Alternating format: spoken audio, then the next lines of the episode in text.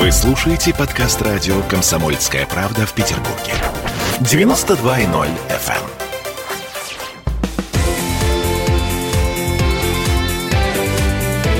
Картина недели.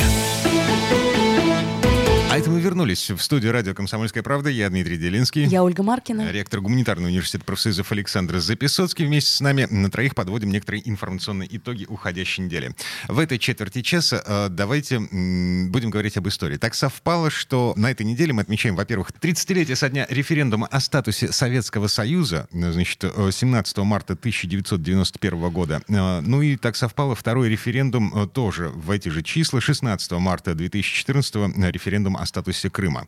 Ну, с Крымом все более-менее понятно, хотя потому что э, происходило все это недавно, совсем недавно, воспоминания в народе все еще свежие, а вот результат референдума 30-летней давности, все помнят, что народ вообще-то тогда проголосовал за сохранение Советского Союза. По-моему, свыше 90%. Да, да, да, да, да. Формулировка была такая: сохранение Советского Союза как обновленной федерации равноправных суверенных республик, в которой будут в полной мере гарантироваться права и свободы человека любой национальности. Народ проголосовал за это. Ам, Что это было? Я вот до сих пор не могу разобраться, почему результаты референдума в итоге проигнорировали. Вы знаете, первое, что я хотел бы сказать, вот издевались в постсоветское время очень много над советским человеком. Говорили, что это совок, говорили там всякие разные гадости и мерзости. И вот в то время, как начали издеваться, у нас в России работала группа ученых из Гарварда. Они приехали, чтобы зафиксировать остатки великой советской культуры. Они считали уже тогда, а я, я тоже так считал, что это величайшая культура, то, что создал Советский Союз. Это культура высоких ценностей, культура высоких отношений. Отношений людей друг к другу, отношений к жизни, к родине, к пожилым людям, к детям и так далее. Высочайшая культура. И они уже тогда понимали сразу, потому что Советский Союз-то разваливался ради вот этого всего, чтобы уничтожить это все. А сила примера Советского Союза положительная за рубежом долгие годы была, особенно вот в сталинское время, невероятная сила была такая. Весь мир к этому стремился.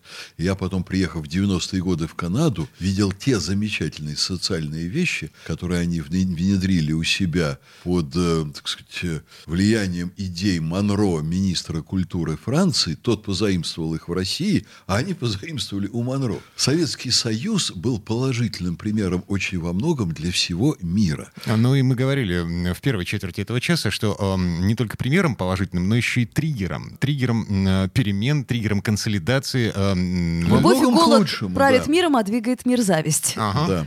Да, и вот, э, конечно, американцы, Гарвард уже тогда понимали, что эта великая культура будет исчезать, и суть их исследования, подчеркиваю, в начале 90-х, зафиксировать какие-то основные черты вот этой культуры, потому что они были уверены, в общем, отчасти так и случилось, что потом это все занесет песком, как каналы на Марсе. Вот. И на самом деле вот ничто не было так оплевано, как идеал советского человека. А в этом, между прочим, Советский Союз достиг величайшего успеха, потому что было светлое по-настоящему общество, бедное, но светлое. Вот с материальной стороной жизни было все плохо, но с духовной, со строительством человека, с его отношением к жизни, там, к миру, друг к другу, к истории и так далее. Все было, ну, это была выдающаяся страна по всем параметрам. Когда люди проголосовали за сохранение Советского Союза, они знали, чего они хотели. Они хотели оставить все преимущества Советского Союза, которые были очевидны, но они хотели просто в материальном плане жить лучше, потому что были недостатки. Колбасу и джинсы они хотели. Вот. Были Слушайте, недостатки. Ну, ну, конечно, к, вы, к тому Оля, времени, э, с- смотрите, к тому времени уже полыхнуло в Закавказье. Э, Много чего Да, полыхнуло, Армения, да. Азербайджан. А к тому времени уже полыхнуло в Прибалтике со страшной силой.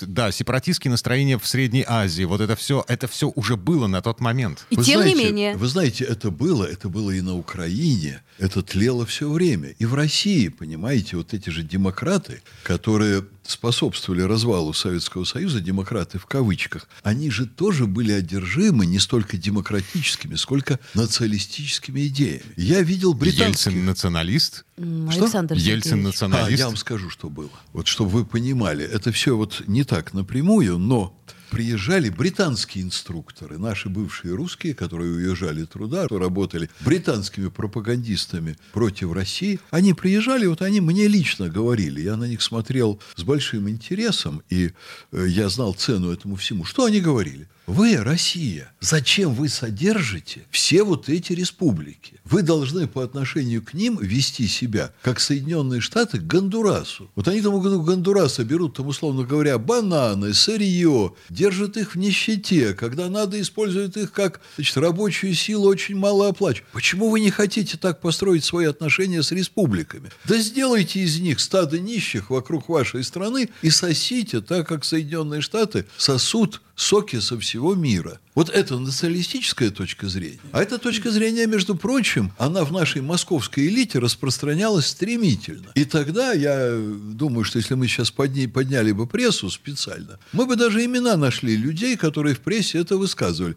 Да хватит их кормить, да давайте мы вот процветающие, у нас нефть, у нас газ, у нас дерево, у нас алмазы. Давайте мы перестанем кормить самую Прибалтику, которую реально кормили. Их тянули, тянули вверх, делали промышленность. Россия вот эти страны Балтии вытащила из лесов и лесных землянок. Они в шалашах жили реально до того, как они вошли в состав Советского Союза. Среднюю Азию вытягивали из XIV века. И вот здесь были люди, которые в Москве, в серьезнейших политических структурах, в депутатском корпусе, они распространяли такую точку зрения. Я не буду сейчас ее оспаривать, это, конечно, это чудовищно, это людоедская точка зрения. Но нас пытались купить россиян, понимаете, тем, чего у нас, по большому счету, в национальном менталитете не было никогда. Жадности. Внушали, вы от них откажитесь, и вам будет жить легче. А дальше все равно этот распад, он произошел не по инициативе России. Вот о, такой пропагандой западной, а пропагандировали это западные агенты. Был, конечно, развален Советский Союз. Не только республики виноваты, и Москва проявила там властная элита определенная, ну, я мягко скажу, слабоволие, там, можно сказать, глупость, недальновидность. Но в конечном счете, понимаете, разворовали страну в тот момент, когда разорвали по частям Советский Союз. Советский Союз это был, между прочим, определенный порядок, при котором надлежало заботиться о народе. Заботиться было по экономическим причинам трудно. И экономика находилась в плачевном состоянии по многим серьезным причинам, о которых я сейчас не буду говорить. Там были фундаментальные причины, почему жили плохо. Кстати, после Советского Союза стали жить намного хуже. Вот. А вообще национальные элиты разорвали на части страну, чтобы править бал, э, среднеазиатские элиты вернули свои страны с необычайной легкостью, практически рабовладели. Ну, это не юридически зафиксированное, но, по сути, бесправнейший народ. Это было пиршество, когда национальные элиты отвязались от этого московского начальства, которое все время их тащило все-таки к высотам цивилизации. Это и Киева касается, потому что когда они разорвали связи с Москвой, это не только там Средняя Азия, Узбекистан, там, Таджикистан. Это и вот такая цивилизованная страна, как Украина, братский славянский народ. Там оказалось, у них нет своей элиты. У них есть бог знает что, что мы и сегодня видим.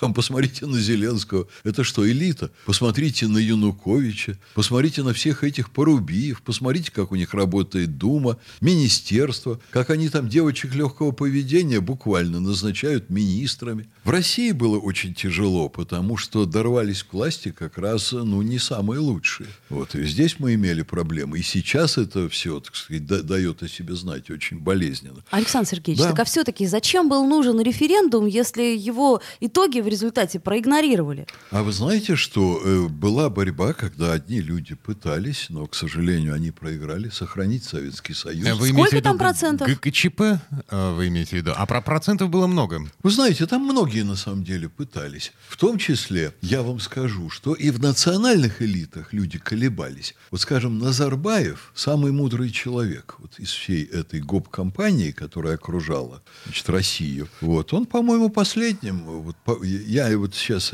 не берусь вот сказать это совершенно точно, но он очень долго колебался, прежде чем выйти из Советского Союза по сравнению с другими. Теперь, конечно, посмотрите, где эти страны Балтии. Да их нет практически, их не существует. Все население уехало бог знает куда. Вот. И каждый, кто там хотя бы время от времени бывает, он видит убогость, деградацию, Они жили и в культурном плане жили, в ряде отношений, вот в плане бытовой культуры, например, намного лучше нас. А, Слушайте, до пандемии а, вся культурная тусовка, весь шоу-бизнес российский вообще-то обитал в районе Клайпеды. э, Это летом. Да. Да, летом, конечно, Ну а как же, на отдых не как же в съездить? Таллин-то не Да. съездить на Я вам могу год? сказать, Мгм. что Не знаю, не знаю. э, Россия с большим удовольствием летит и на Карибы, там, где темнокожие женщины танцуют. Александр Сергеевич, Да. осторожнее. А что? Да я говорю, не оскорбляйте никого, так Да. сказать.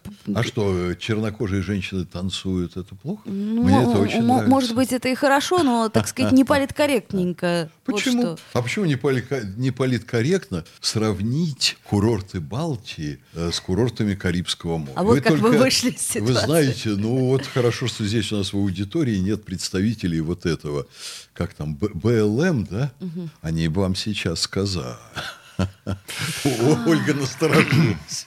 Так, Я ладно. не их представитель, Да, не все-таки волнуйтесь. поставим точку в- во всей этой истории. Э, Значит, э, Гнусная история. Был понимаете, референдум, гнусная. не было референдума. В общем, история показала, что э, смысла в этом не было никакого. потому что- Смысл был, Так. потому что в истории, понимаете, этому всему и благодаря этому референдуму, в частности, событиям вот тем, которые там произошли в то время, развалу Советского Союза, будет дана самая отрицательная оценка, как воровству в невероятном масштабе, когда, пренебрегая волей народов, разворовывается и рвется в клочья огромная замечательная страна, негодяями. Так, вернемся в эту студию через пару минут. Эм, Александр Записоцкий, Ольга Маркина. Дмитрий Делинский. Продолжаем подводить некоторые информационные итоги уходящей недели. Картина недели.